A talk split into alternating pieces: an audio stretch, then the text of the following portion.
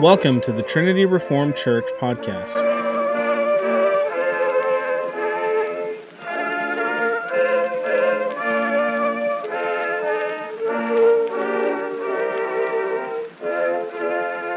Welcome to Trinity Reformed Church. We make no pretense that we are a perfect church. So if you were looking for the perfect church, we probably aren't the right fit. But we also want to make it clear what we believe and where we stand. We believe in absolute truth. We believe in an objective morality that is based on an absolute person, the God of the Bible. We believe that the sixty-six books of the Bible are God's special revelation to His creation. Since God is the author, we call the Bible God's Word. And we believe that the Bible, not Lady Gaga or the United States government, but the Bible speaks best to issues of truth, worth, beauty, and meaning. The Bible speaks best to issues of purpose, significance, death, and life. The Bible speaks best to issues of academics, pleasure, emotions, and marriage. The Bible speaks best to issues of love, family, friendship, and sacrifice. We believe this is God's world. He created it for His purpose. We believe that after God created the world, and after Adam sinned in the garden, ever since, all people have been born with sin in their heart. No matter if they are white, black, Asian, or Hispanic. No matter if they speak English, speak Mandarin, or speak Spanish. No matter if they live in the city, live in the suburbs, or live in rural areas. No matter if they are born in the eighteenth century, born in the twenty-first century, or born in three forty-six B C. No matter if they are gay, straight, or something in between. Therefore, it is a failed experiment to try and make yourself the best person you can be. You don't need a technique, because there is no technique to make yourself better. You don't need to self-actualize. You don't need to self-realize. You don't need an escape from all authority outside of yourself. Since all people are born with sin in their heart, all people need Jesus. We reject the idea that all you need is faith in something. It doesn't matter what. We reject the idea that the presence of evil disproves the existence of God.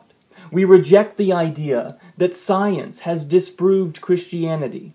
We reject the idea that Christianity restricts joy. We reject the idea that marriage between one man and one woman is outdated. We reject the idea that the God of the Bible is racist and malevolent. We believe that the God of the Bible is there. And we believe that the God of the Bible, in a great act of love and mercy, came to earth in the form of a man. This man's name is Jesus Christ. He is the God-man, the second person of the Trinity, God incarnate, who's come to earth in the form of a man. He came to earth about two thousand years ago.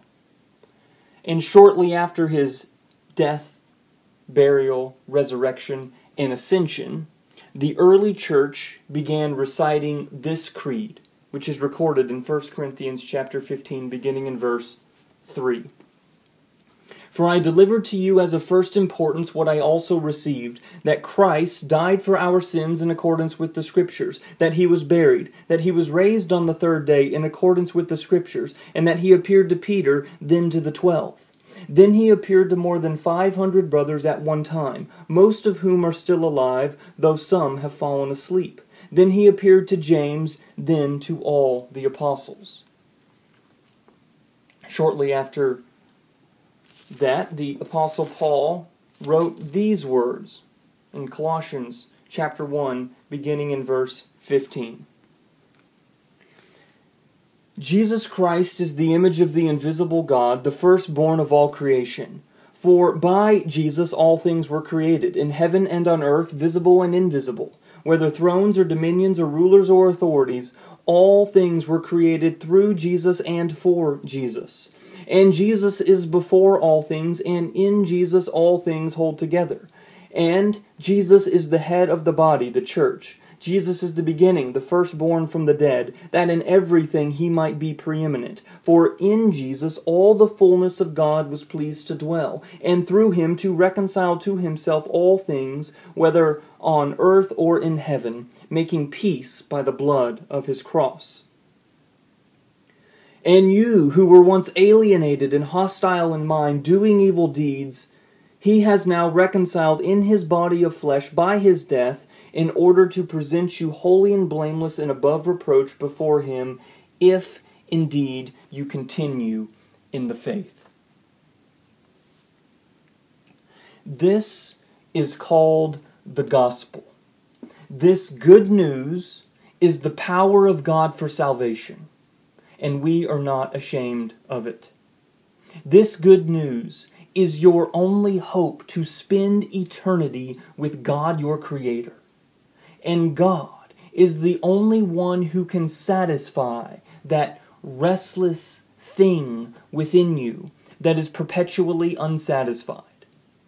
The power of activism, the power of campaigns and movements and protests and strategies cannot forgive sins, cannot raise the dead, and cannot satisfy the yearnings for the transcendent that haunt you.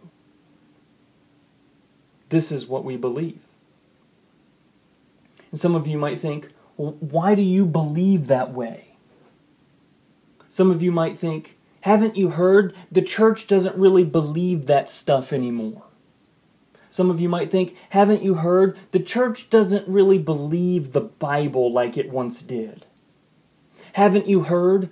Darwin posited a theory. Haven't you heard? We split the atom. We invented the internet, the smartphone, Netflix, an endless supply of pornography and amusements. And so we don't really have to believe that way anymore.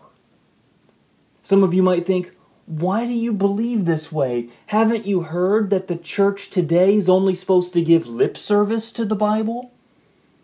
Haven't you heard that really the church today relies on fun and entertainment to draw people in? That really the church today relies on pluralism to inform their doctrine, relies upon feminism and multiculturalism to shape their church goals?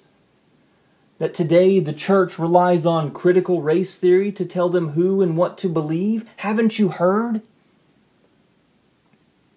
And our answer is yes. Yes, we have heard. Yes, we have heard of the many worldly and secular influences in the church. And we reject it in love. Our hope and our desire is that this church becomes a place where people can grow up into full spiritual maturity. Whether that is a child from a covenant family, whether that is an adult who has become a Christian, whether that is a mature believer who's walked with the Lord for many decades.